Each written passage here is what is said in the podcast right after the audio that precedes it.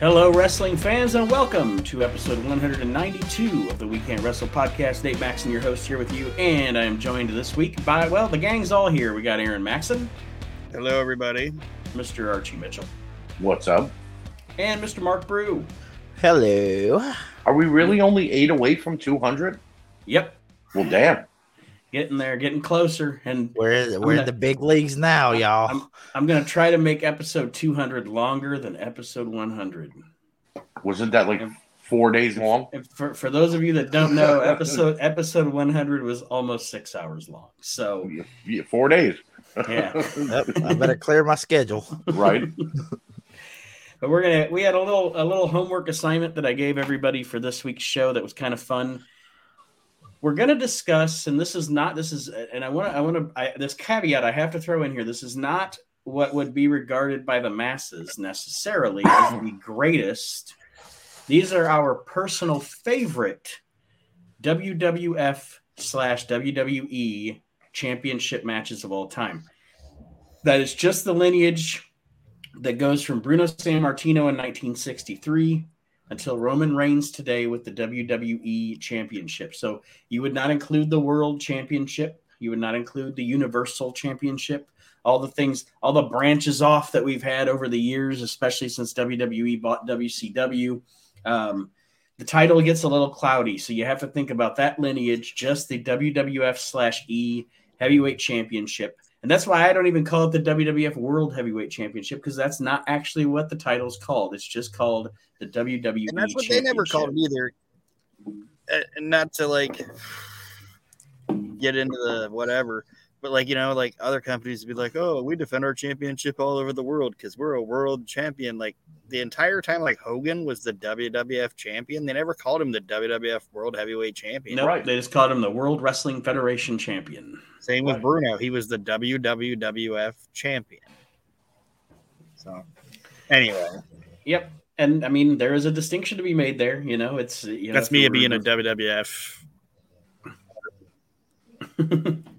but like I said, folks, this is not you know like Mark and I were talking about earlier.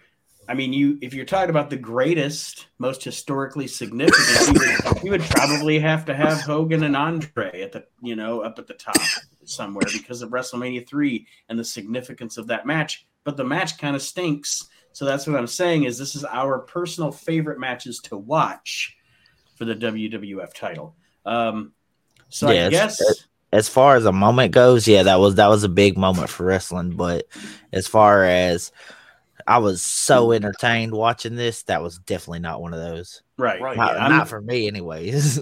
I, if I'm watching, if I'm watching WrestleMania three, I'm gonna watch that match, but that's not a match where I'm like, man, I gotta watch Hogan and Andre tonight. Right. Just watch no, that when, match. when we were little, it was a big deal match because oh, right. oh look how big Andre is. But as we've gotten older, it becomes wait, there was like eight moves in the whole match. Mm-hmm. And some of them were kicks and punches. Right. You know, and, so yeah, like it's not a, a, six minute bear hug. Yeah. Yeah. I mean, it, it's a good, uh, it's a good moment. It's the feel good moment we all wanted but it, as far as match quality goes, uh, Dave Meltzer, and I hate to bring him up because I know we all hate him, but Dave Meltzer might give that match one and a half stars. Right.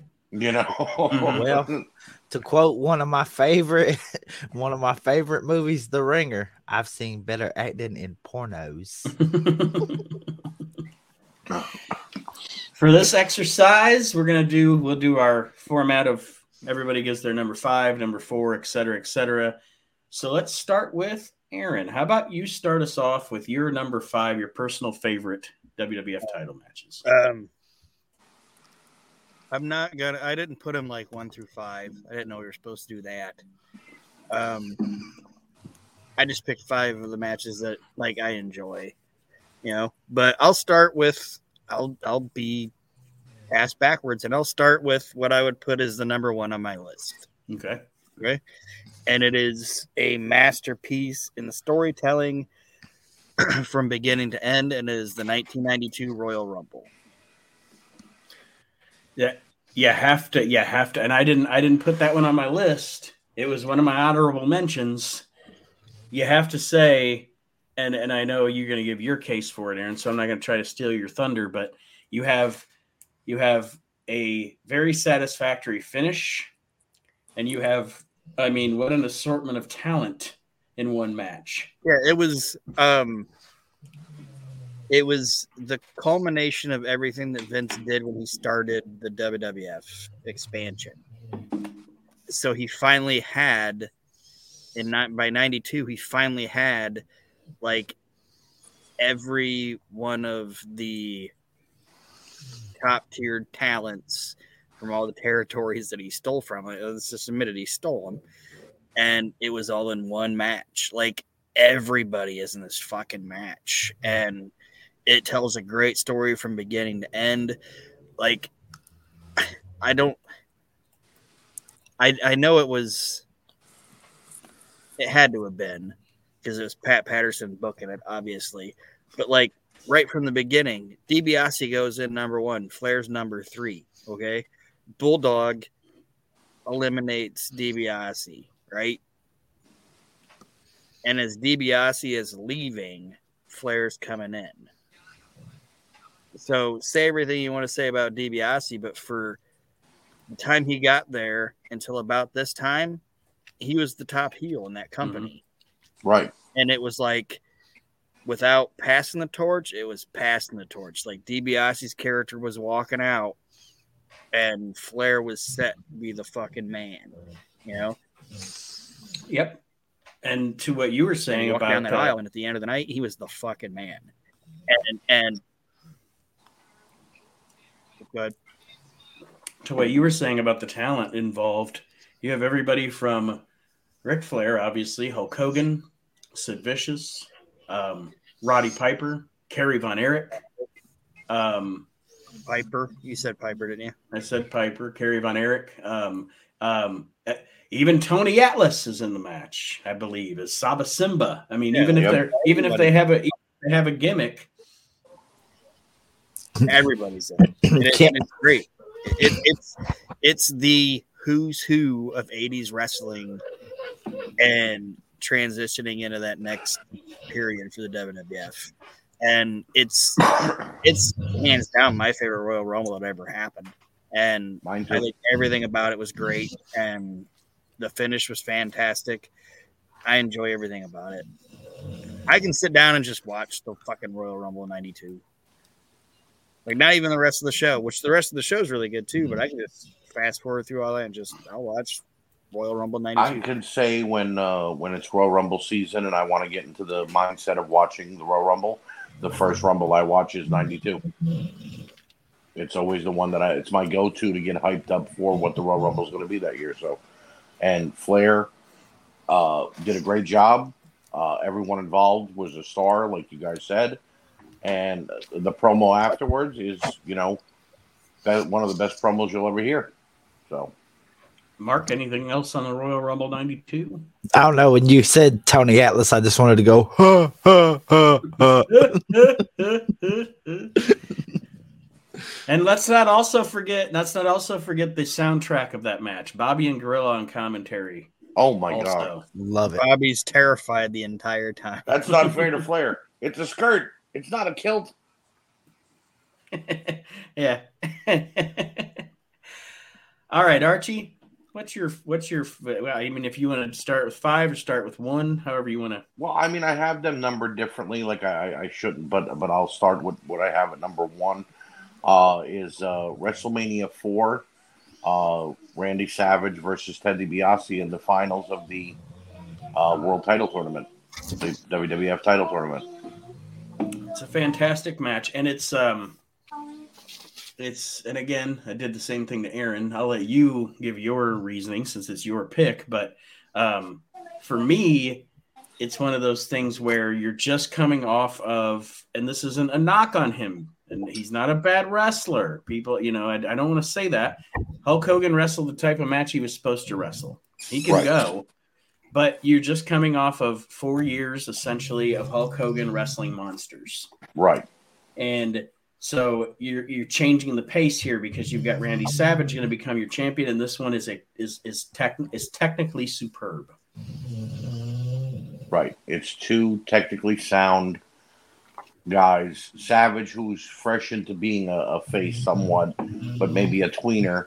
DiBiase, who's the ultimate heel.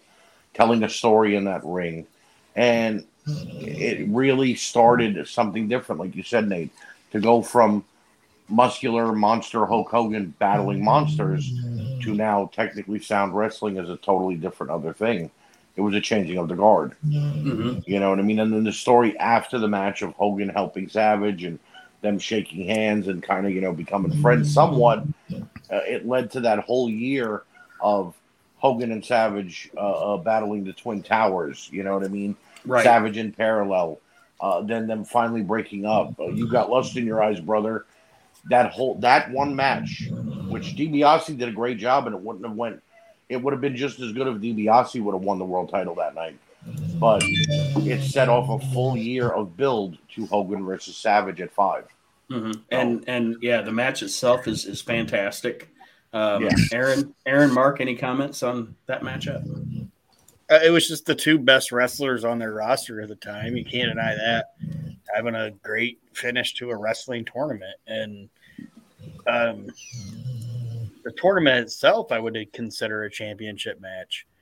Honestly, and it told a great story. Right.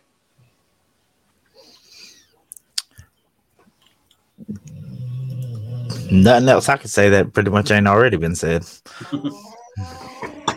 Any final thoughts on that one, Archie? No, just oh, definitely one of my favorites. When I play back old WrestleManias, that is definitely something I always want to watch because, like I said, you think about how great Savage did, but then you also think about what could have been if DiBiase would have won the title then. Mhm. You And then also, also kind of what Aaron was saying about the whole tournament could be considered a great title match.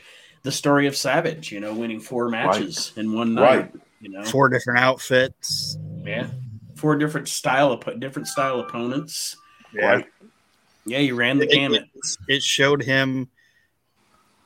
It was a showcase of Randy Savage being the man, and um, I know it wasn't a championship match, but it's it's. I think what um, Bret kind of stole, which anything in wrestling you steal it, you know. Bret, Bret, Bret stole that mindset when he won the King of the Ring. He's like, I'm gonna go out there and have three different fucking matches and show that I'm the fucking worker in this goddamn company. And that's what Randy did. So which ma- which match topped your list, Mark? Um, all right, so we're we're going from like No, no, well, just whatever's on Whatever whatever's you your number one. Do your number one now.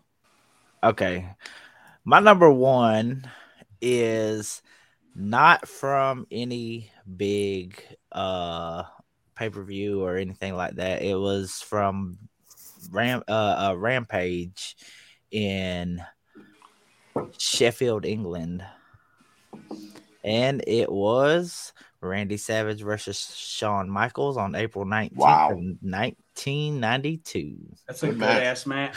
yeah, it That's is. a good ass match. It's a deep cut, man. Yeah. So I mean, I, I when I was looking through all the title matches and stuff, I was like, this really needs to be highlighted. And I believe it might be the only time they ever had a one on one Yeah. match. I agree. Yeah. And and with, it was prime Shawn and Randy, Mhm. and I, I love the outline story with Sherry and Liz. You know, the them two at each other, and it was just a great match between two future Hall of Famers. So Mhm. And everything I've ever read, I don't know if it's true or not, but Randy wanted to do an actual like because that match had no angle, you know, it was just a match. right, Randy was like adamant about doing a fucking angle with Shawn, and it was one of the one of the sticking points of him leaving because Vince is like Shawn, like it was the sticking point of Vince saying that Randy was old, even though he wasn't. You know what I mean? Mhm. But like Randy always wanted to do an angle with Shawn Michaels, and it just never fucking happened, and Vince never let it happen. And it should have happened. It would have been a great feud, and I'm really glad you brought it up because it is a really good match, and I didn't even think about it. So that's a good pull, Mark. yeah, I, I love the Archie's reaction. Whoa, Yeah. right. Because I, as a kid, I remember that every Coliseum video that they would like do a preview of, they'd show like a bit of that match. Yeah. Yep. And I can't believe I forgot about it. you know what I mean? Well, and you, you, I remember seeing it, like you said, in the video clips and going, "Where can I find that Right. Right. and what goddamn tape is it on?" Right. Um, but yeah, it's it's and, and you know what? To be honest with you, I don't think, I don't think that where where Aaron and I were, I don't think that our video store ever got that video. So I may not have even seen that match until yeah, I've got I had I've seen every other rampage but that one. Because there were like three or four of them. Whenever they would go to the UK, there was a rampage, you know. Yeah, so. and they're, they're it's they're all on the network now, and I know I've I know I've seen the match since the advent of the internet, Right. but I don't think I ever ever ever even actually got to see it back then. Nope. No, and then but looking back on it now, you're just like, man, these two fucking guys could go. And and Mhm. Shawn played, you know, the chicken shit heel, and gave he gave just as good as he got in it, and it, it was a great match to me. I agree. So there's going to be a common theme here as we've gone through our top. Aaron, this person was in yours. Archie, this person was in yours, and in yours, Mark. Well, in my defense, everybody was in mine, but that's okay. I know, but I'm just saying, still a common theme. My favorite, personal favorite WWF title match of all time from WrestleMania 8, Randy Savage versus Ric Flair. Oh, you got one of mine. Yeah. In my That's honorable on my mention. list too. It's in my that honorable is that is that is my favorite personal Oh no, wait, I removed that from my list actually. Yeah, I moved removed it for something else. Okay. But still a great, damn great match. Oh, it's a fantastic match, and um, there's there's there is it's two of the best ever in their prime, wrestling on the biggest stage with a fantastic story going into it, Yep. and it's it's Randy being Randy, like being Randy, like angry, crazy Randy. You haven't been beat up properly yet Yeah, that's Um, after the match, but and and it's Flair being it's it's okay. So WWF when they brought Ric Flair in, you know they didn't ever call him Nature Boy. They just called him Ric Flair. He was a WWF version of Ric Flair, but during that rivalry with Randy was the most actual Ric Flair. Ric Flair was allowed to Right. if that You got sense. a horseman Ric Flair. yeah, and and um, Flair talks about it in this book, like you know, like he's been um characterized as being like like paranoid. and always thinking somebody's trying to get over something on Mhm. him, and really protective of Liz and all that. Right. Flair said it was like crazy because he Flair said he's like he had none of that with me. You know, and like like he was like, "Oh man, I want you to kiss Liz," and he was like, "Are you sure you want me to like? Because I don't want you to lose your fucking mind." He's like, "No, I trust you, man." He's like, "I'm Ric mm-hmm. Flair. You trust me?" I'm the Yeah. dirtiest player in the game, Yeah. motherfucker. Like, Yeah. and, and it's like Savage seemed the most comfortable with any wrestler that he was ever that he ever worked with. He always seemed the most comfortable with Flair. And I'm not knocking that match because that's a great fucking match and it's a great fucking story. And um, it's not even Flair in it; it's Bobby and Curt doing their part of it. You know, that that's a great fucking faction. It only lasted about a year, Not but it's a even. great- not even a year, but it's a great fucking faction.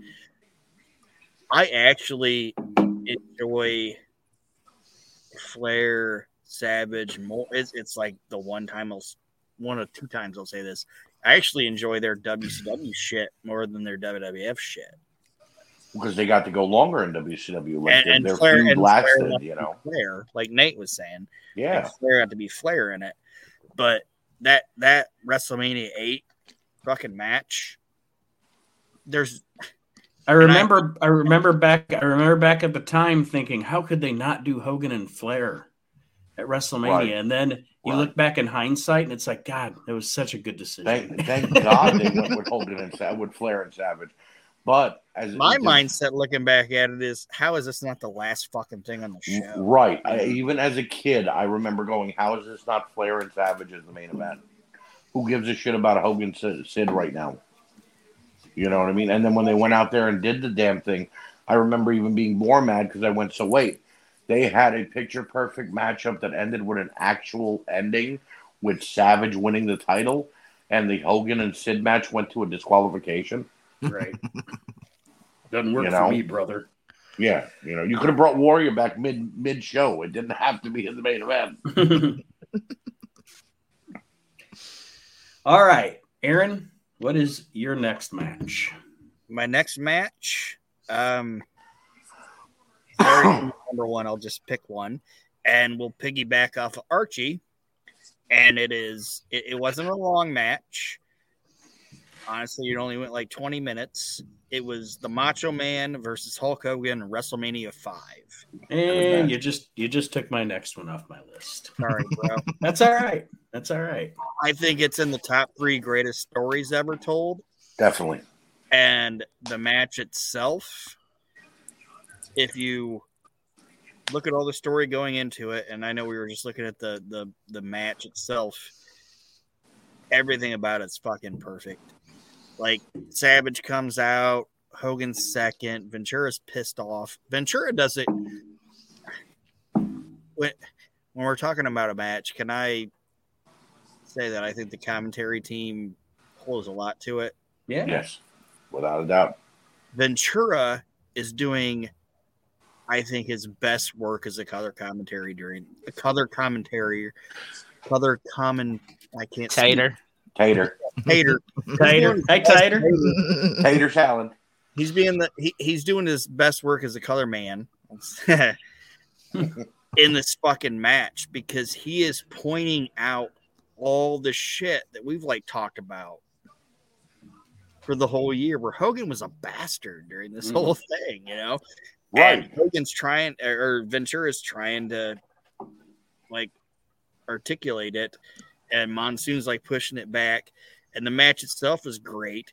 Savage comes out first, then Hogan, and fucking Ventura bitches about Hogan coming out second, and all this, that, and the other thing. And then the Savage stalls, and then the minute they fucking lock up, Hogan like throws him across the ring.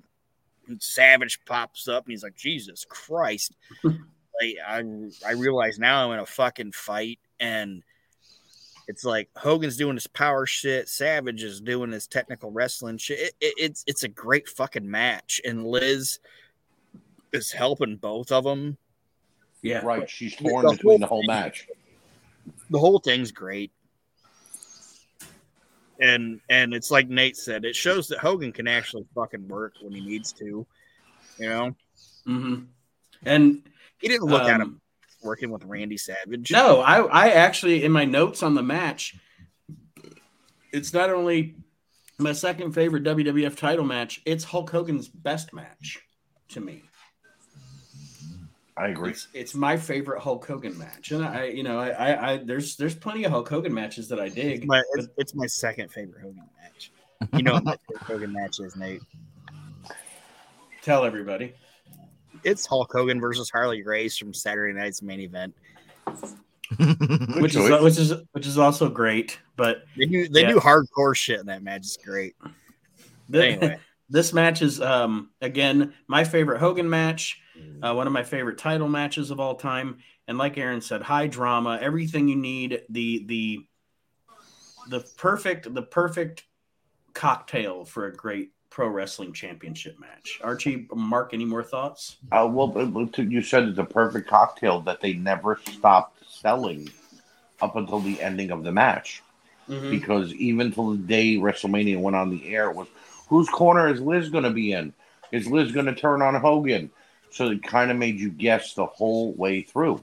Right. You know, you thought, well, Savage could win. What's the, what's the difference if a heel walks out as champion? and even You the know, and even the ref, I don't know. I don't want to say that I'm smarter than anybody else, but um, because once they brought Earl in with like the um belt change or whatever, I don't know if this was Earl or Dave in this match. Um, I think I think it, I think at this point it probably was Earl. But he even does a good job. Like Savage keeps putting Liz in fucking situations, and the refs like, "Come on, Macho, what the hell are you getting the ring?" like, like he's even like, "Jesus Christ!" Like everything in this fucking match is perfect, and I think I think it it's not only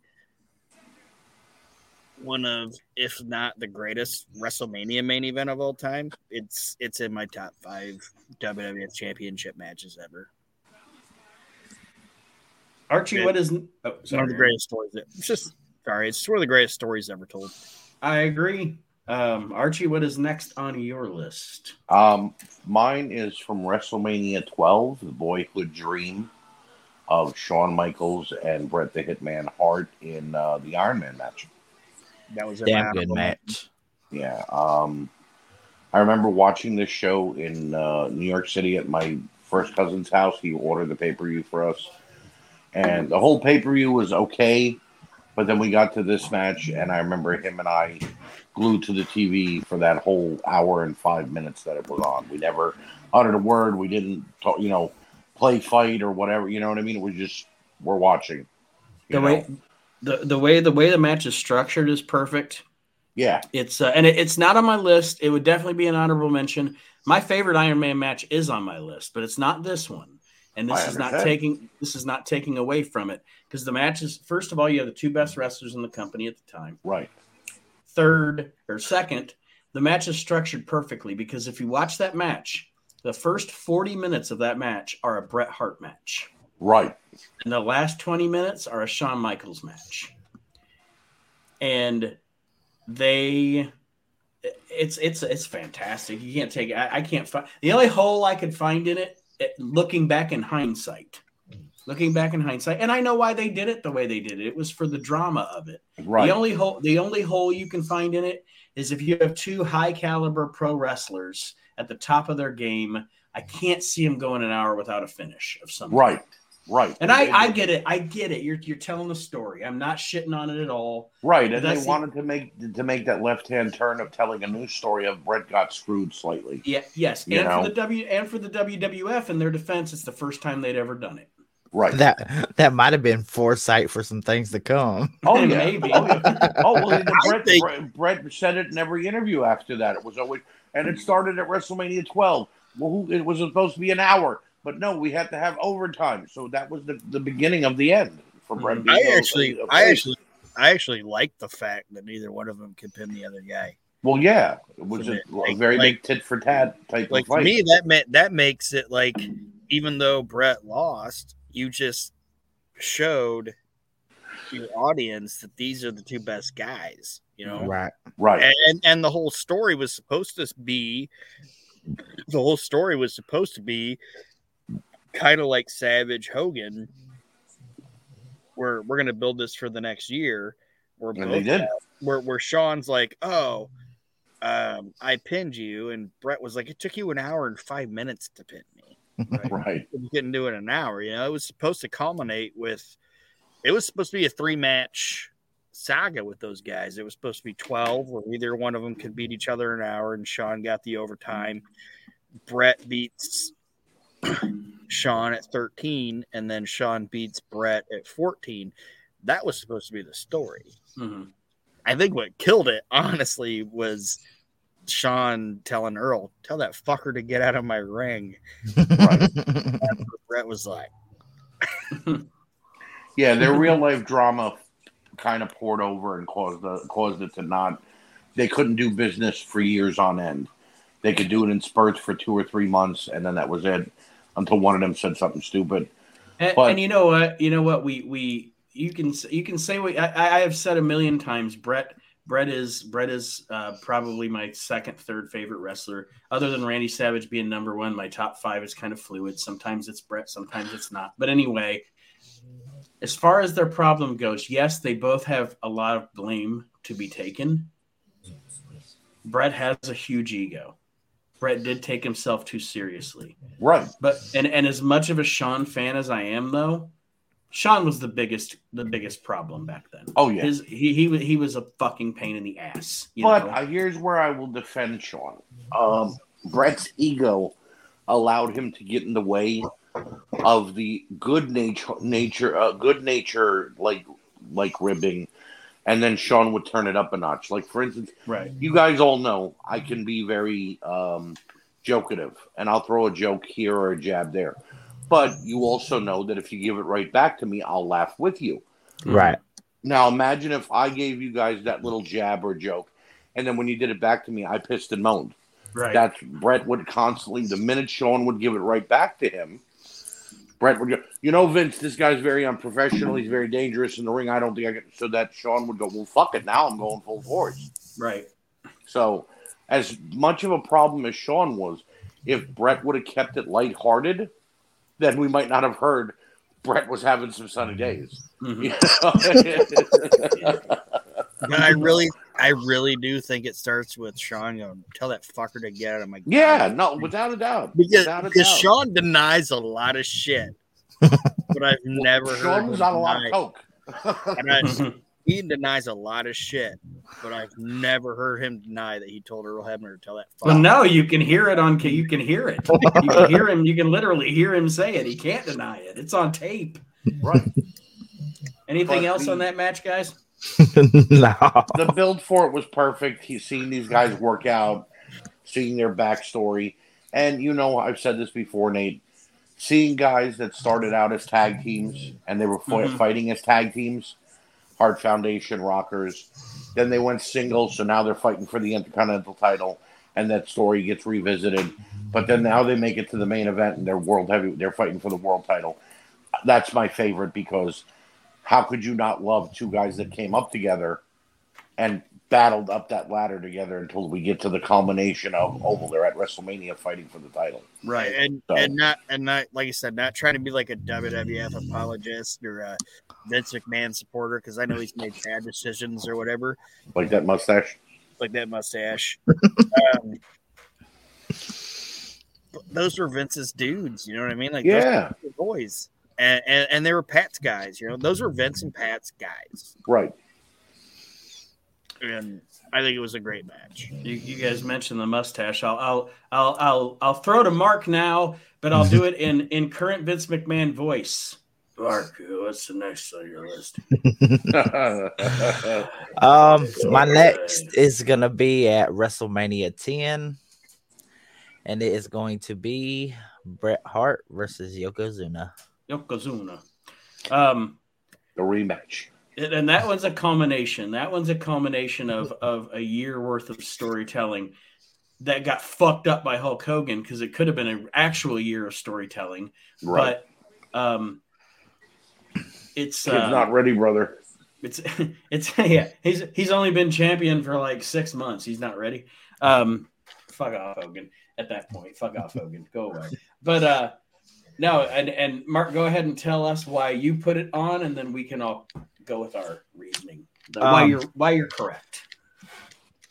Just to me, the two different styles meshed very well, and you had Bret, you know, as kind of like the the smaller underdog, and Mhm. I, I like those kind of stories being told where the underdog comes out on top. For some reason, I don't know what it was, but I I I see what you're saying because I've always said it it it, it was always awesome to watch Bret wrestle Yoko, and I don't know what it is about the two of them. They had a just rapport. they did. They had a synergy in the ring that they were like. Yeah. It was like they were meant to wrestle each other.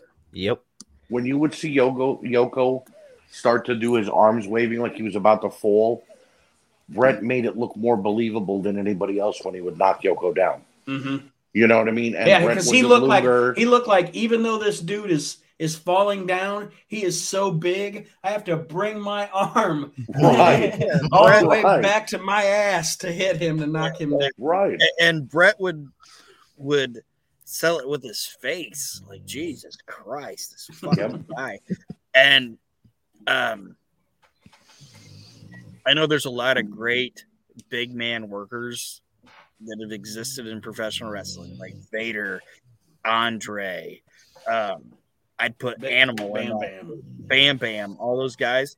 I think, I think Yoko's the best. Yeah. Yeah, He could do he could do shit that that most of the big guys wouldn't do. Like That dude- cartwheel kick. that exactly. Is super fucking talented. How did he hit that cartwheel kick better than Owen did? And Owen was 300 pounds lighter. Right. You know? A lot of practice, brother. yeah. Yeah. And on a side of- note, on a side note, you brought up Owen and we brought up Yoko. Love those two together. Oh, yeah. One of my favorite tag teams. But Like, Bret versus like, I got Yoko at Big 10. motherfucker over here. He's gonna fucking help me get where I need to go. It's good shit. Right. And it, Right. In, in, go ahead, Archie. In Yoko in Yoko's mind is Owen is going to help keep me relevant to like get back to the world title picture, and Owen's mind state was, "Hey, fuck it, I'm going to use this guy too because I want to get to the world title picture too." You know, but they became best friends at the in the in the in all of it together. So And, ba- and back in reference to this match, you have like like I said, you have the story from last year at WrestleMania Right. Nine. You have Roddy Piper in the mix as the champion, which goes back to the story from the year prior at WrestleMania eight because Bret beat Roddy. So where does Roddy's loyalty lie? right, You have that mixed in too, and then like I said, two of the best in the business at the time doing what they do. It was it was it was It, great. it, it rewrited a wrong. yes. Yeah. And the reaction to the finish from the crowd was fucking right. awesome. Well, and then you look at the the major storyline that started it. Luger and Brett both get eliminated from the Rumble at the exact same time. Co-winners, first time ever in history. Luger lost earlier in the night to Yoko uh, because of Mr. Perfect disqualifying him, and Brett lost in the first match to, to Owen and is injured. So And- now, here's the main event. Oh, okay. And the story they don't tell you never got to come to fruition. The fact that on the take Tunney had a double sided coin. That's why Luger got the Yeah, first yeah, shot of the Right. title. He- like, Tunney's like fucking with his fucking with his sleeve before he flips that coin. I was like, I know it wasn't supposed to be the story. They used a double sided coin, so Right. they get. But it looks like Tunney's like healing on uh, on Bret Hart, trying to get Luger that first title. Well, good pick, Mark. Definitely. The next match on my list was Hogan and Savage at WrestleMania 5. So I'll go to number three. And this is my favorite Iron Man match. It's from September September the 18th, 2003 on WWE SmackDown. Oh. Kurt Angle versus Brock Lesnar. Nice choice. Great choice. Yeah. Doesn't Brock bash him with a chair like right at the start? Uh, yes, and and and it's it's it's one of those matches. Not only is the match itself great, but the last 10 minutes right.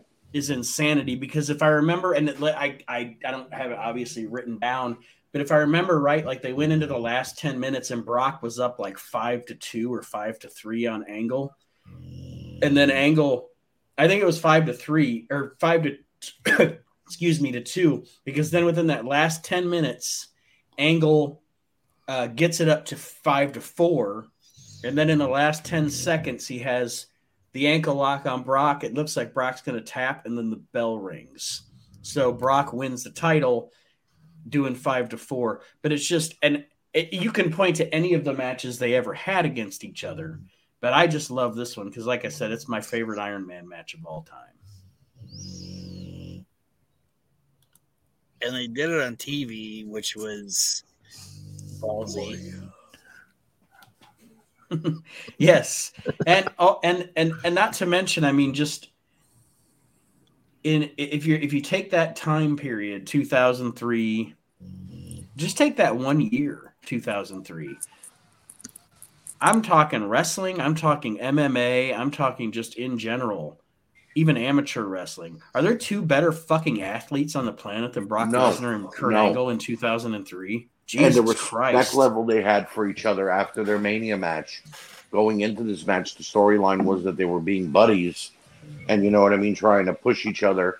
And then Brock turns heel during the match. It's like, damn, you know, they like they ripped our hearts out during the match because, like you Mhm. said, Nate, that last ten minutes of that angle scrambling and trying to get back to the win, and you know, being down, and it, it's just like, okay, go, go, go, and then he ends up the last minute tap out doesn't even get him to win. It only makes it five to four. So But yeah, I love it. And like I said, no disrespect to Bret, no disrespect to Bret and Shawn, but No, that, that, no, Iron, that. Iron Man match is my favorite Iron Man match. is two athletes in the top at the top of their game, fucking tearing it down. So unless you guys have anything else on that, Aaron, we'll go to your next one. Uh, my next match is a match that happened on January 4th. Well, it didn't technically happen on January 4th. It aired on January 4th, 1998. And it was Mankind defeating The Rock for the WWF Championship.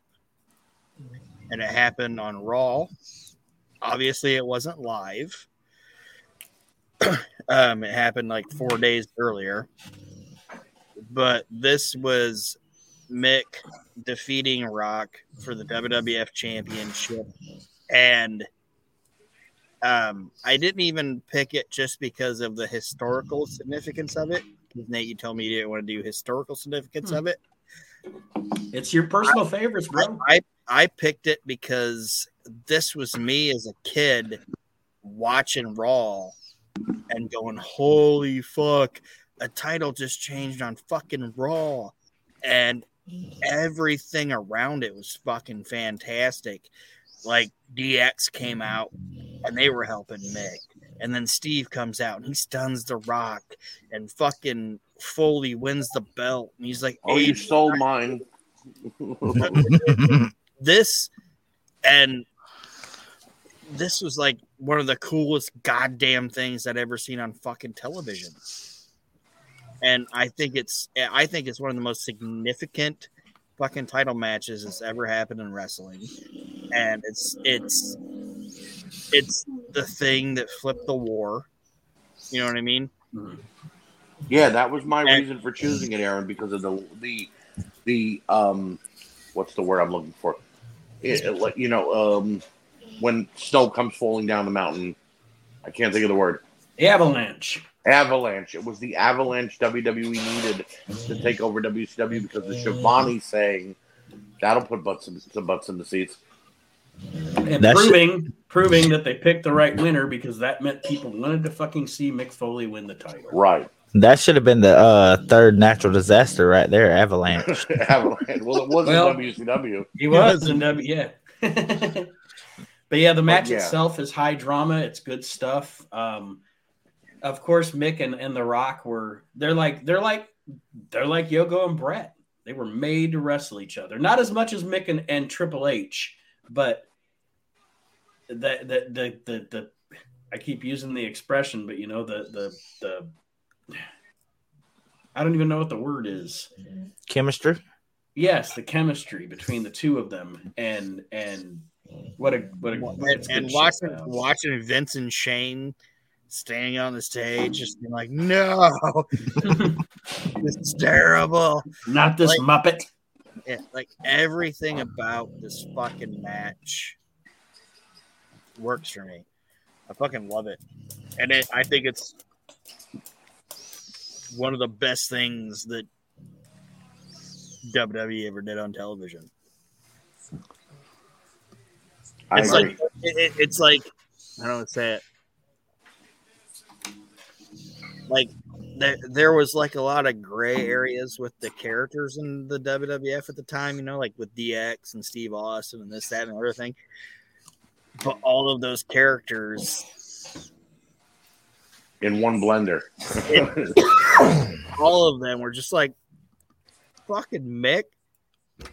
It's a good guy. You know what I mean? Like even Right. Steve Austin was like cool, and DX was like cool. Like this should be the guy. He's an alright guy. And it's like Mick said, it was like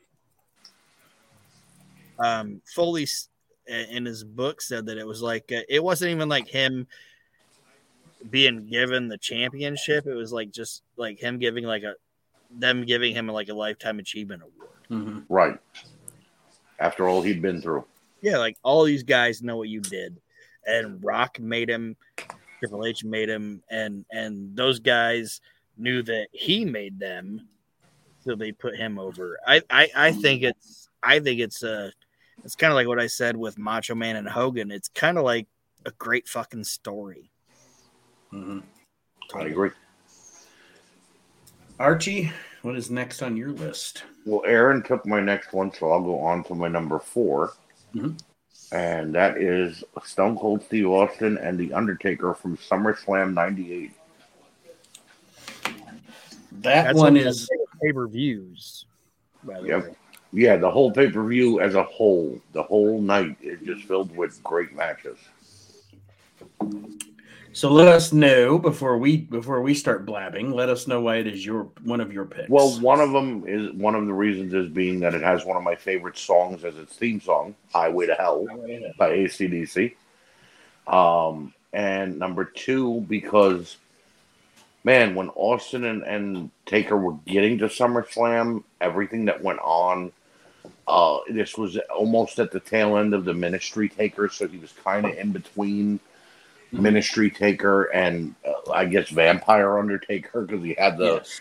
you know the black uh, uh, teardrop on his face and everything, and uh, He killed a guy. yeah, exactly. Well, he thought he did. you know they were they, resurrected and cost him the championship in Bad Blood. they just uh, introduced um, Kane and everything. There was so much going on. Shawn was obviously gone. They were making Triple H and The Rock, and you have these two, like you, you mentioned a few times, or Nate, the two best in the company going at it, and they just didn't fight in the ring. They tore down every announce table. They beat Mhm. the crap out of each other, and the crowd was behind both of them. And, and and you guys can correct me if I'm wrong, because I do have an opinion on this match that I have held for a long time. And all of us lived through this era. You know, Right. we might have listeners that are younger that didn't actually live through the Attitude Era.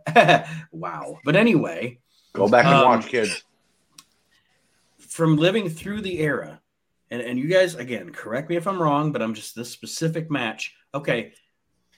Steve Austin beating Shawn Michaels at WrestleMania 14, you know, Austin wins, Austin wins, Austin becomes a champion. Okay. And then you have, you know, he starts his feud with Mr. McMahon, who brings along the Dude Love character to feud with Austin, which is a great story. And then he goes through some stuff with Kane. But this match with Austin defeating The Undertaker at SummerSlam in Madison Square Garden is actually, to me, the match that solidifies the Attitude Era and Austin as the Mhm. top guy. Right. I know he was popular, but him beating Undertaker, the biggest star that's around, you know, because Hogan and all them are gone, beating Undertaker in MSG at SummerSlam solidifies Austin as the man. Right. It's because it happened clean. Yeah, yeah, that's what I'm saying. Like him beating Exactly. Shawn, him beating Shawn at Mania was was solidifying him as the champion, but him beating Undertaker at SummerSlam and MSG is solidifying him as the fucking man. Right. I agree. I agree. And Aaron said it happened clean. And it was, you, you hear all the stories that Shawn didn't want to do business with Austin. He didn't want to let him beat him. He was willing to drop the title the next night because his back was, you know, so badly injured. And then you hear you are with Taker a little while later, and Taker job out to him cleanly. Didn't even give Yeah. a shit. He was like, yeah, Austin's the next in line. Give it to him. Do business. I'll have my title run later on, which he did. He went Mhm. on to have more title runs that were longer and better. And, you know, but this matchup, like you said, Nate, it personified what Austin was had become. Here, kid, take the company, go into the next millennium, Mhm. you know. And again, on the back burners, we're also making Austin, we're also making Rock and Hunter. They just had a killer ladder match tonight. So we Right. got his next challengers waiting for him, Exactly. you know. so. Mark, what is next on your list? what is next on my list? I'm pretty sure it probably didn't make the rest of these lists. Um, it is from the Elimination Chamber 2017. John Cena versus AJ Styles versus Bray Wyatt versus Dean Ambrose versus Baron Corbin versus The Miz. I Does Bray wins don't, his first world title? I don't even remember it. I yeah, this was. This should have been Bray's breakout. This should have been when Bray Wyatt was made the, made into the world. But Yeah, I mean, the just the match itself, there was great storytelling, like down to the order in which they were released from the pods and Mhm. everything. Like, and then having Styles and AJ, I mean AJ Styles and Bray being the last two, and then him going to hit that phenomenal forearm and into the Sister Abigail. It was just Right. perfect. Right. Like the stars were aligned here, and Well, because you you imagine Mark that that here comes Cena's win. Cena's getting the title back. You know what I mean? Right. Cena's going to be the man again. But then AJ eliminates Cena. AJ goes to eliminate Bray, and then Bray Wyatt wins, and you're like, "Fuck! I didn't know they were going to do that." Wait a minute. You mean we're actually letting Bray Wyatt hold a title? Yeah, and and You that know? was that was another reason why I loved it because I Yeah. love seeing him get his roses there, and then you know the what could have been. Well, you know, Well- he had to lose. He had to lose it to Randy Orton at WrestleMania that year. it had to happen. I You know, uh, Randy Randy didn't have enough title wins up until then. I wrote, I wrote I wrote the match down, and the reason I wrote the match down is to be perfectly honest. I probably haven't watched it since it happened, so I'll go back and watch it. You know, if Yeah. you recommend it, then I'll go back and Yeah, watch it. I just I, you know how I am with the modern product. I'm kind of hit and miss. It's So- not your typical elimination chamber like, oh, they put everybody through a pod and this guy did a crazy dive and this guy. They're actually having a wrestling match between six guys in that mhm. elimination chamber And, that night. and and that's what I enjoyed the most about it. Yeah. It Yeah. wasn't just spot fest, spot fest, Right. spot fest. right. Aaron, I know you don't have anything on that one. I've never seen it. Sorry. Sorry. Which I mean, that's that's that, that's what's good about these type of things that we right. we get to share what we enjoy. Exactly. The next one on my list, going back to 19 and 95. Oof. It's the Survivor Series. It is WWF Champion Diesel versus Bret the Hitman Hart. That's Good match. fantastic. Is that the one where everybody? No, it's not the one where everybody comes in. That's no, the- that's the that that's the end. That's the one where it's their rubber match. That's the one where Diesel. That's the one where Diesel loses his shit after he loses the belt. Yep. Um, those two guys always worked well together. That's where it's a small package at the end, isn't it? Yes, yes. Yeah. So it was the yeah, it was the one after the run-ins. hmm Sorry, I was just trying to. I didn't mean this. You know, that's fine. Diesel's um when Aaron mentioned the small package, when Diesel finally gets out of it and he just looks at the camera and goes, Fuck! You're like, damn, did this guy not know he was losing tonight? well, okay, so um, to dig into the match a little bit, it there's this is this is probably this is definitely my favorite Kevin Nash match, Yes. and he, it, it's also one of those matches where you watch it whenever you watch Kevin Nash with Bret. You see that people are wrong that think that Kevin Nash that Kevin Nash can't go because Kevin Nash could go. Yes. And but what I will say about this is I, I heard this on I think it was net from Nash's podcast that I didn't know originally, and this is according to Kevin Nash. Kevin Nash said when he got the title, it was supposed to be like what we've got right now with Roman. Bret Vince McMahon told him, um, no matter what, no matter what happens, you're not losing that title for years. I want you to be a long-term, multiple-year champion. That was what, what Vince's vision was in the beginning. Kevin Nash says that at one point Vince wanted him to do a he wanted he, he wanted to try to work out a thing where Kevin Nash would fight Mike Tyson Yeah. in Central in Central Park. And Kevin Nash said, "Fuck you! I'm not fighting Mike Tyson. I'm I'm uh, he uh, he would knock me the fuck out in ten in ten seconds. I don't have any conditioning to box Mike Tyson. He'd kill me." And then Vince McMahon said, "Oh, that, that's fine. We won't do it, pal. By the way, you're going to be dropping the strap to Bret at Survivor Series." So then, essentially, Kevin Nash says that Vince McMahon was like, "Oh yeah, you don't want to fight Mike Tyson in my dream match? Well, you're going to drop the belt to Bret Hart at the Survivor Series." But that's Kevin Nash's story. Whether he's telling the truth or not, I don't know. But it's a fun story anyway. But the match is fantastic. And then Kevin Kevin flipping out at the end, um, you know. And then the next night on Raw, it's not has doesn't have to do with the match, but he comes out and does the whole, you know, if you're with me, you're with me. If you're against me, you're against me promo. I'm only Um, bumping fists with people wearing the black gloves. And it's Yeah. like, what? can I say this? Can I say something? Hmm? Not about the match, but about the aftermath of I'm not going to bump fists with anybody that's not wearing the black glove or whatever. Um, I know we got Steve going into like King of the Ring or whatever, but it was Vince having the idea of this anti fucking hero. Yeah. right. You know what I mean? Like if Nash wouldn't have left, he could have possibly been the fucking Steve Austin of the goddamn thing. Yeah, and Well, yeah, if, you know what? Honestly, if, if if he wouldn't, if he wouldn't have, if he wouldn't have, have given his notice, I guarantee you, if he wouldn't have given his notice, he never, they would ever would have had him turn on Shawn. Because because the goal was for him to be like you said, the anti-hero. He's not a face. He's not a he's he's a tweener, and he's a Right. hard ass. But I'm sure that he still would have been friends with Shawn Michaels. You know what I mean? Like they turned him on Shawn because he said he was leaving, so they wanted Shawn to beat him. Right. Right. But yes, And- but the the So Bret that's, not beat- out, that's not a F, that's not out of left field with my thing. no no No, not at all. Because of his promo was I won the world title from Bob Backlund, and I got rushed to Stamford and got told, you know, you're going to be a friendly champion.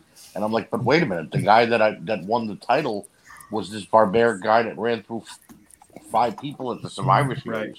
yeah So how could you make me a friendly champion? So what essentially what he was saying is Vince turned me into a pussy. you know, yeah Which is So- which is which is what Vince's And character Austin- tried to do with Steve. well, well, but they brought that out into the light, right? You're going to wear a suit. Don't wear those boots. You know, you got to be a mm-hmm. corporate champion, Steve. And then Steve fought it, but that was out in the public. This was Nash essentially doing it. You know, he might that half of what he said might have been not. He might not have been might not have been told to say that. right You know, he might have just been pissed off. So yeah, I think he could essentially have been a Stone Cold type character had he stuck around. Archie said he may be a pussy. No, I hate that f- phrase for the plain simple f- fact. I love pussy. Well, I love Kevin Nash. and Kevin Nash loves pussy, from what he says. So Aaron? to lighten it. Had to lighten Aaron? it a little. Aaron, what is next on your list? Um, I think I have like two more left, right? I think so because I only have one left. yeah, I only have one because you stole one of mine. Okay, I have I have two actual choices and one honorable mention. So, um, you guys want my '90s or 2000s? Nineties. '90s. Yeah. Um, my '90s is Bret and Owen from SummerSlam '94 Good choice. in their steel cage match. Good choice. I like that a lot. Current modern day modern day Vince says good shit, pal. I I think it told a great story, and um, it's the most athletic. When I say this, it's gonna sound stupid, but it's the most a- it's the most athletic cage match I've ever seen in my life.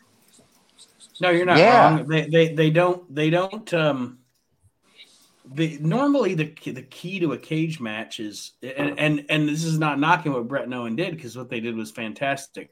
But normally the key to a cage match is we have a blood feud, we're gonna settle it in a cage, which means I want to rake your face against the cage, I want to bust you open against the cage, I want to do you know But but, they're these brothers. two and also they're wrestlers. They're technical wrestlers. So they went into a cage, and yes, they utilize it a little bit, but their instinct is to have a technical wrestling match. So they have Right. a technical wrestling match within the confines of the steel cage. Yeah, because because like I look at it as the I look at the psychology of it as these two guys being brothers, okay, and Owen going into it wants to show everybody that he's a better wrestler than his brother and this that and the other thing. And yeah, they had like a hate feud, you know, but ultimately, it's still your fucking brother. You know mm-hmm. what I mean? Like you don't want to rake his face across it and do all this, that, and everything. And, and it's a great fucking story, and the ending's perfect.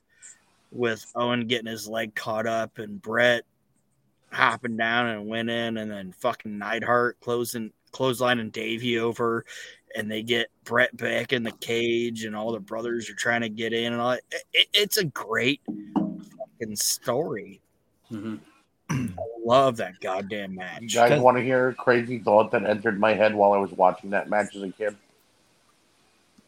It was what the hell happened to the beads on the British Bulldog's hair? Because he had this Jerry curl all over. he had Bret hair. What the fuck? he had he, he, he had Bret hair.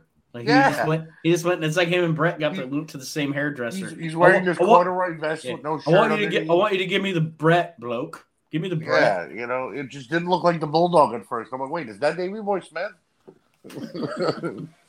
but no, the story, the story, the story being told in just that match alone, the family, you know, at odds. Uh, you know, who's going to help Bret? Who's going to help Owen? Jim Neidhart's there for you know because they're reigniting that, and then here's Davey Boy to come and save the day. Perfect, perfectly laid plan.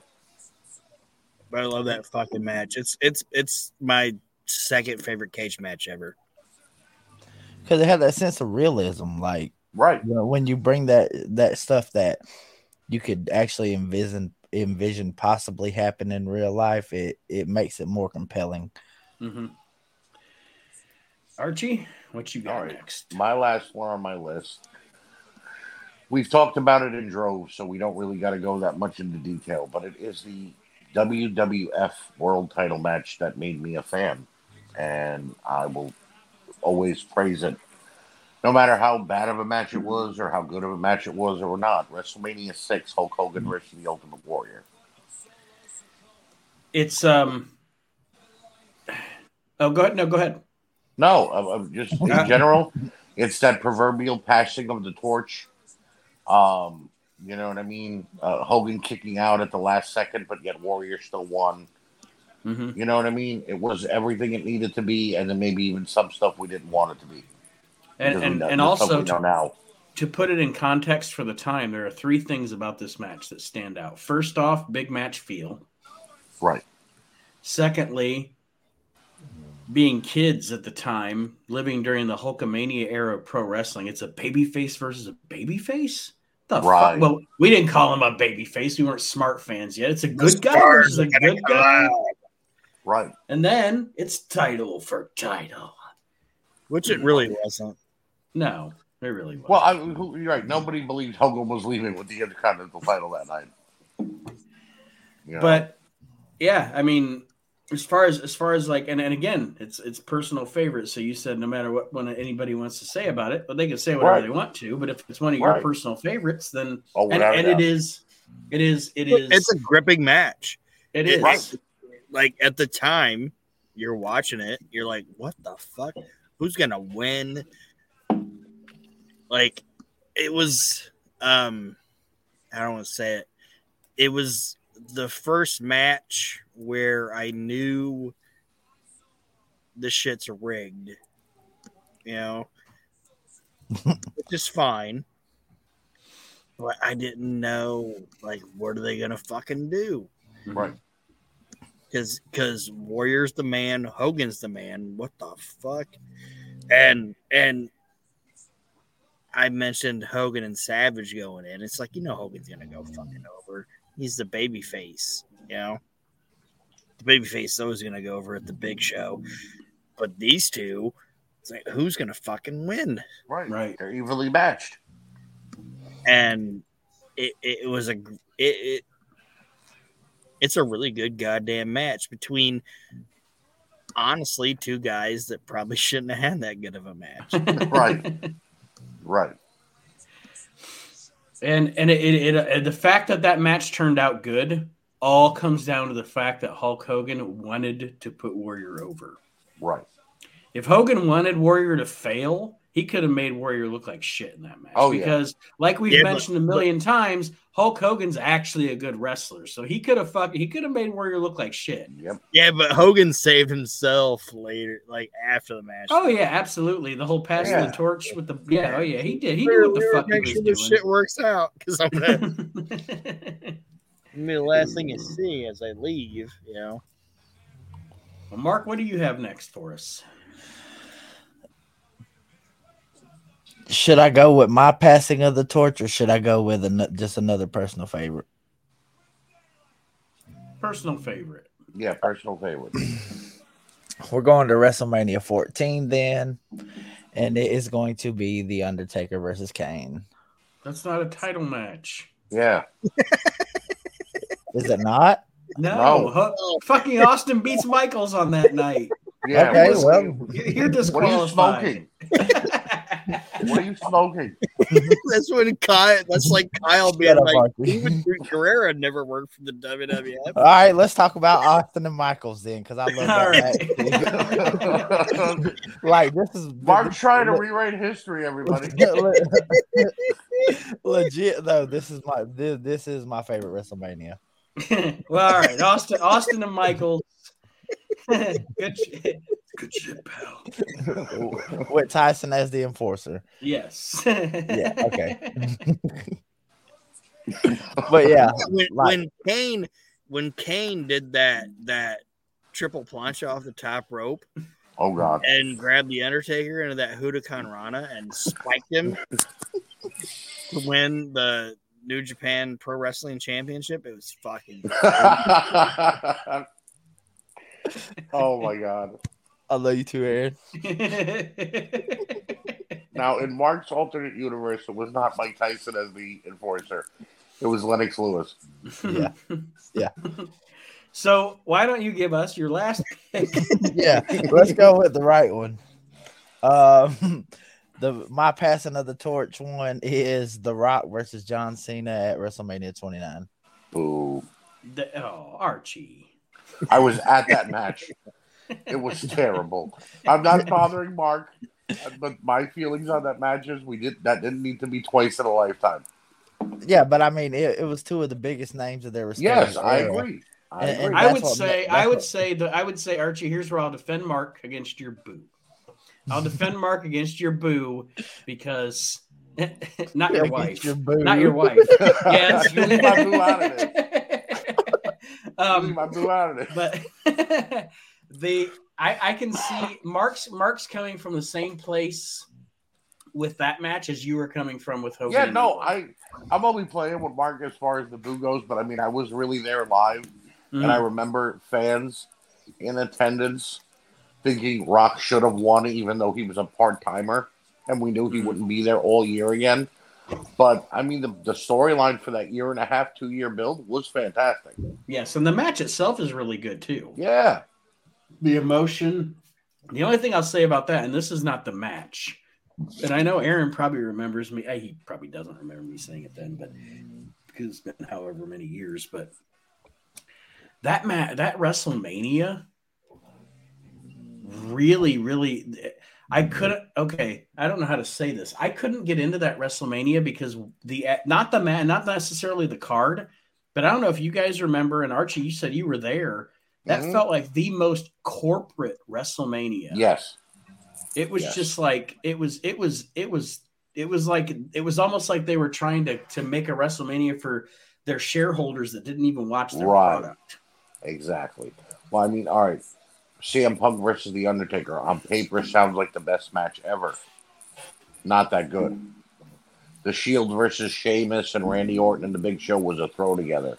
Brock versus Triple H was just so Triple H could get back his win. You know what I mean? Hmm. But then you get to Rock to Rock versus Cena, and they actually did steal the show. They were a great main event.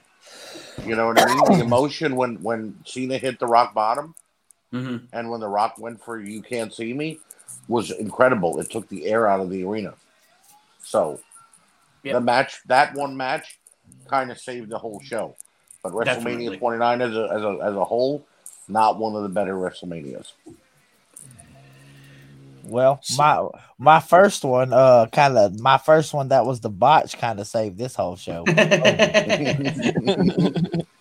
You're welcome, motherfucker. It definitely popped us. I will say that. In unison, So- we were like, "That's not a world title match." Wait. I So think the- they had it listed wrong. The which, which one I was I was actually thinking of. That wasn't it like uh Bad Blood or something that where they had the title match that year. Probably. They were. Let's see. You're talk. So you're talking '98. Yeah. Yeah, it was it whatever the whatever the pay per view was before the Survivor Series because they had the match that made the title go vacant so that Rock could win it at the Survivor Series. Yeah, it was it was Undertaker and Kane, where it's uh one on one with Austin. Austin as the uh, ref. Austin Mhm. doesn't count; it counts both of them down. Grabs the belt and walks out. Next night, Vince vacates the title. Yeah. Right. And so then, the then they break his ankle, which is great Yep. television. Yep. oh, he got caught. Um, Yeah, that's good shit. That's good So the- shit, pal. the last one on my list, and then I'll mention I'll mention one honorable mention since Aaron knocked Hogan and Savage off my list. I only the- have one honorable mention left. The, la- the last one on my list, number five, greatest WWF slash WWE title match or personal favorite, not greatest. My personal favorites, 2011, Money in the Bank, John Cena and CM Punk. oh wow, very good match. Yep, an excellent match, an excellent story. Just this was like, and this the reason I think this one sticks out to me so much is by 2011 WWE. As a wrestling fan, I had, I, I'm, I'm always going to be a fan. I'm always going to be a fan because I love wrestling. But by 2011, I had gotten to the point where I am now, where it's like, Right. Re- uh, W, it's just wrestling just isn't appointment viewing anymore. I'm going to watch it on tape, whatever. I'm not going to watch it live, blah, blah, blah. This match captured my, this whole thing captured my imagination. And it had, that hadn't happened in a long, we had just gone through a few years of guest general managers and Yeah. fucking hornswoggle shit. And, and the only the only thing they didn't do that I would have liked with it was they didn't let it live longer after the fucking match. Right. know? Like but the I match itself, the match itself is great. it's, and him it's like at- blowing the kiss to Vince and leaving with the belt. Yeah. He should have been at- gone the like six atmosphere, weeks the two months. atmosphere, Yeah. the atmosphere, the commentary, the just everything going on. It's such a Everything good about match. it was great, but it should have been Punk. I know they couldn't do like six months in this wrestling, But it should have been six weeks at least, not two It should weeks. have been like a couple instances where like Punk shows up at Ring of Honor with the WWF champ or the WWE Right. championship. You know Right. that would have made it great. And and Like- Aaron, answer me this: What- the world the world title doesn't have to be defended, but once every thirty days or every sixty days. Why did they have to get a new champion the very next night? Yeah, that's what I'm right saying. away, they went to a tournament. You know what I mean? It was like, why aren't you giving this a chance to work? Like my favorite thing Punk did with that was when he showed like on I don't know if it was Twitter or whatever, but like he took a picture of the WWE championship in his refrigerator. Right, right. That was great shit. And and they just just they should have just let Punk be Punk for like three months with that belt. I agree. AJ Styles did it in TNA and actually worked out. You know what I mean? But Nate, to your to, to back you up with this match, I mm-hmm. remember the, the we all remember the pipe bomb promo. And that night, I was watching wrestling in my living room, and I just started screaming when he began cutting the promo. I literally marked out, mm-hmm. and my wife came in the front. She's like, "What's going on? What's wrong?" I'm like, "He just cut the greatest promo mm. ever," and she's like, "Oh, give me a break." And then I replayed it for her. And she went, "Did he really say all that?" I'm like, "Well, you're watching it.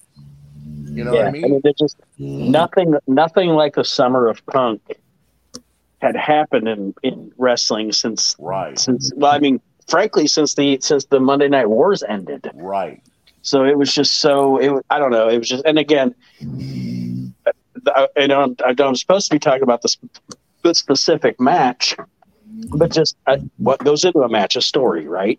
right. and it's just that whole story and then it's in Chi- chicago when punk comes out the it, the crowd's so loud it's fucking the, the camera's shaking um the match itself is fantastic and the whole story is fantastic and i agree with aaron i think we may have even said it at the time like it would have been cool to see them let cm punk take go defend the wwe title in some fucking gym somewhere or something Right, you know just to rub show. just to rub it in you know Right. Right. If CM Punk faces Dave Smith Like Yeah, right. Yarwin tonight in Alabama. You know what I mean? and he sends a video to Vince, so it has to he has to play it on Raw. The see, that's where you messed up though, because you said Alabama. They took him there, and they'd be like, "What do you mean you don't drink, boy?" Right. What you, what we you don't talk, take what you kindly you around here. yeah, what you talking about? Straight edge. We don't like no teetotalers here. Uh, we give a moonshine out the bottle down here. You one of them wrestlers? You like John Cena? One. So, Aaron, how many more do you have left? I have I have one uh, actual match that I put on my list and then one honorable mention. All right, so go ahead with your last one that's on your list. Um, it's the Undertaker and Brock Lesnar, Hell in a Cell, No Mercy, Good match. 2002. Good match. I fucking love this goddamn match. I know you do. It is hands down my favorite Hell in a Cell match. Taker and Brock are fucking perfect in it. The story, and like I said, we weren't, or like you said, we're not supposed to talk about the story going into it. Well, no, we can. I mean, like I said, the story. The, you have the match because of the story. So So the story going to the match is like Brock is is the end all be all. He's the badass, and then he encounters the Undertaker, and he has to break the Undertaker's hand to get into the fucking head. Like he breaks Taker's hand going into it. Um, so takes now in a cast, and they start the match with what I think is some of the best storytelling is Brock chooses to go into the cell first. He's the champ. He's like, I'm gonna enter first. And guess why he wants to enter first? Why? Because he wants to get he wants to be able to get the fucking jump on the Undertaker. Right. Because he's like, fuck, now I have to go into this goddamn cell and he's a fucking badass, you know. And the whole match, it's it's selling Taker's hand being broke, and the cast and all this.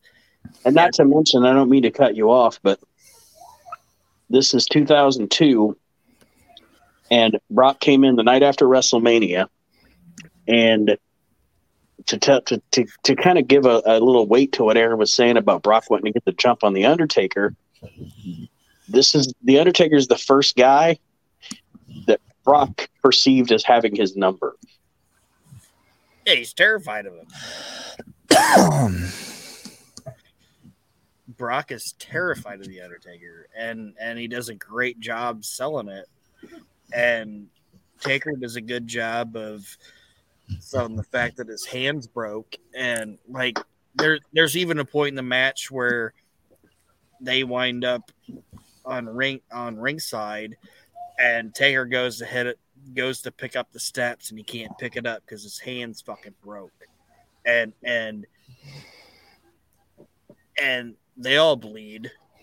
Like Taker bleeds, Brock bleeds, even Heyman bleeds.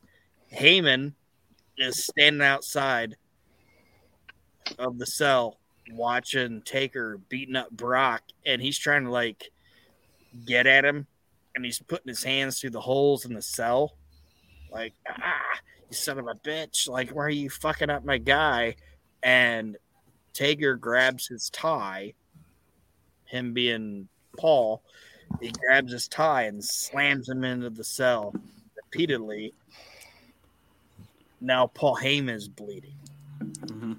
Like the entire fucking match.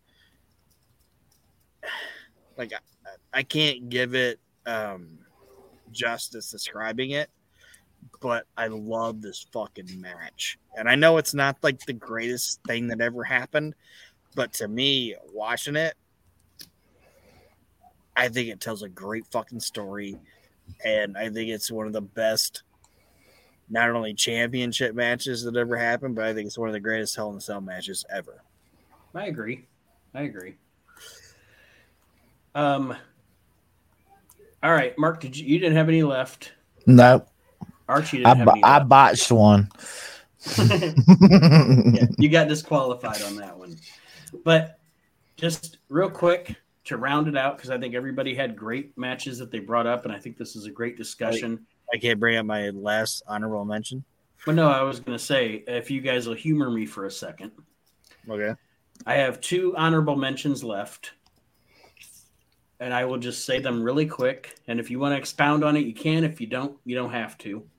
Uh, the first one is uh, Mick Foley and Hunter at Royal Rumble 2000. Yeah, that's the Falls County where Yes. where's Cactus, right? yeah, that's a damn good Square match. Garden. And then the other one that I would say is an honorable mention for me, it's Unforgiven 2001. Steve Austin as the heel, Kurt Angle as the babyface in Pittsburgh. Yeah, that's a good one. and Angle beats Austin for the title, and it's just a fantastic match. And again, it's the fantastic story. You know, Angle's coming home, and and and you get the feel good moment because he actually taps Austin, and it's just so good, so good. It is. So, Aaron, you said you had another honorable mention. Let me make sure this door opens properly. I'm gonna honorably enter my house. Huh.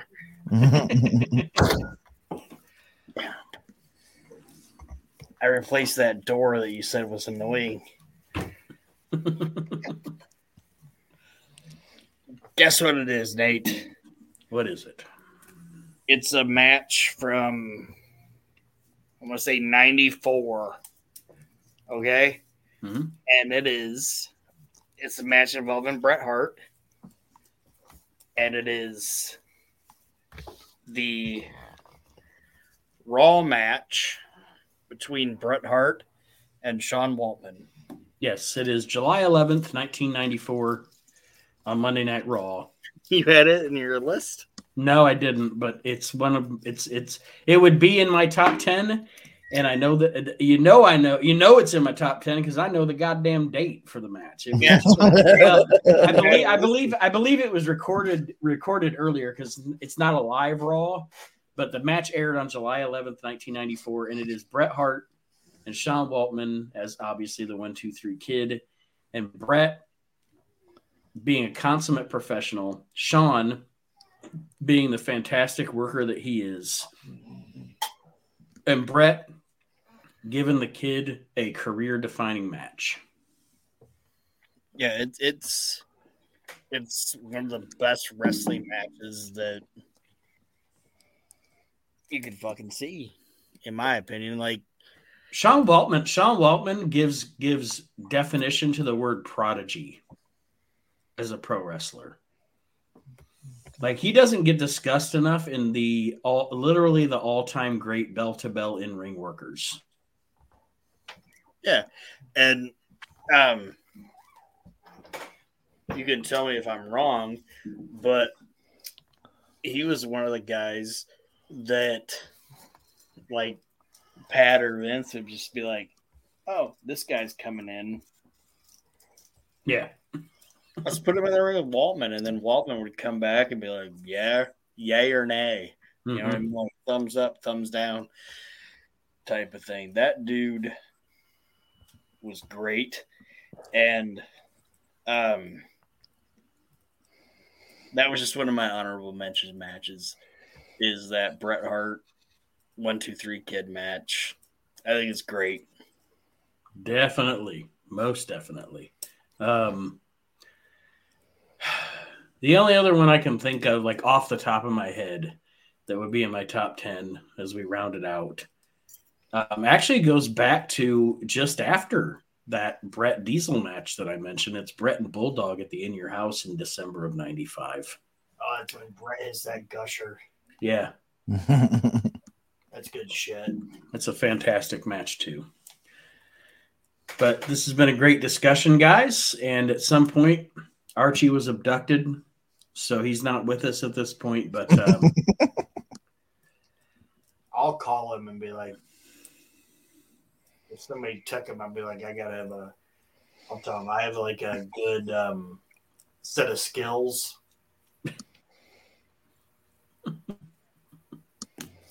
I don't know you, and you don't know me, but I'm coming for you. but I'm coming for you. well, once we end, uh, I, I got a idea for a future show. All right. Well, we will we will discuss that off the air. But uh, Mark, do you have any parting words for our listeners this week? Um, just keep talk, listening. Talk about your breaks. Yeah, uh, I'll I'll plug that too. Uh, but first and foremost, continue listening to everything on the WrestleNet Radio Podcast Network. Um, we can't wrestle, reliving the extreme, a slice in time. Uh, if you smell what the arch is cooking, nothing but trouble. Uh, maximum gold. There's so much good shit out there that that we bring y'all that is worth taking a listen. So just continue to listen.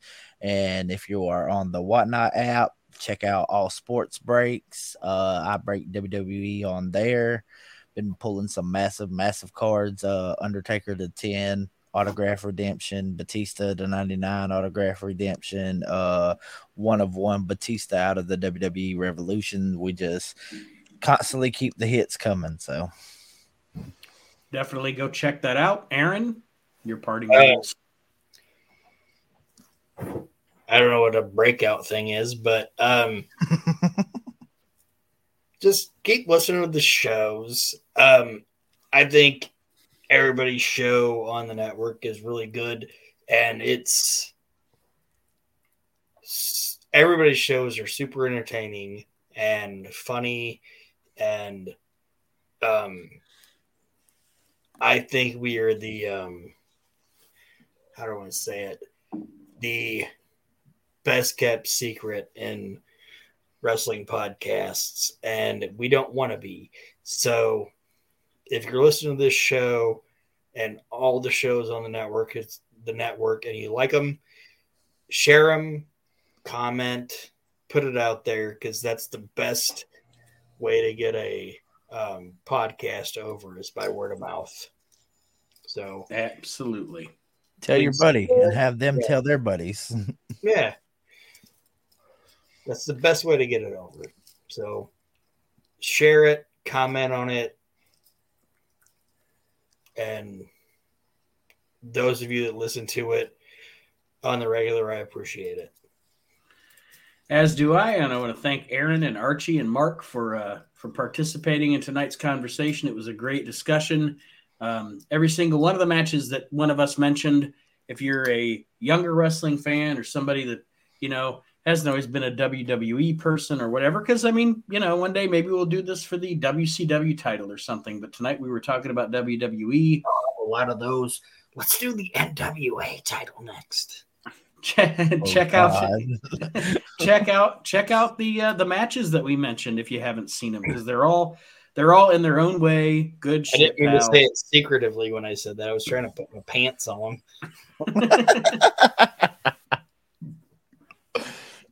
and because I'm obsessed Wait, with Vince you did you did this whole podcast without your pants? Just the last 27 seconds. Oh, got you.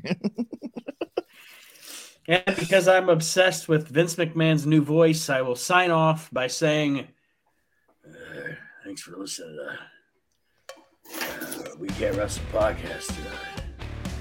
See you next time. Mustache out. Mustache out.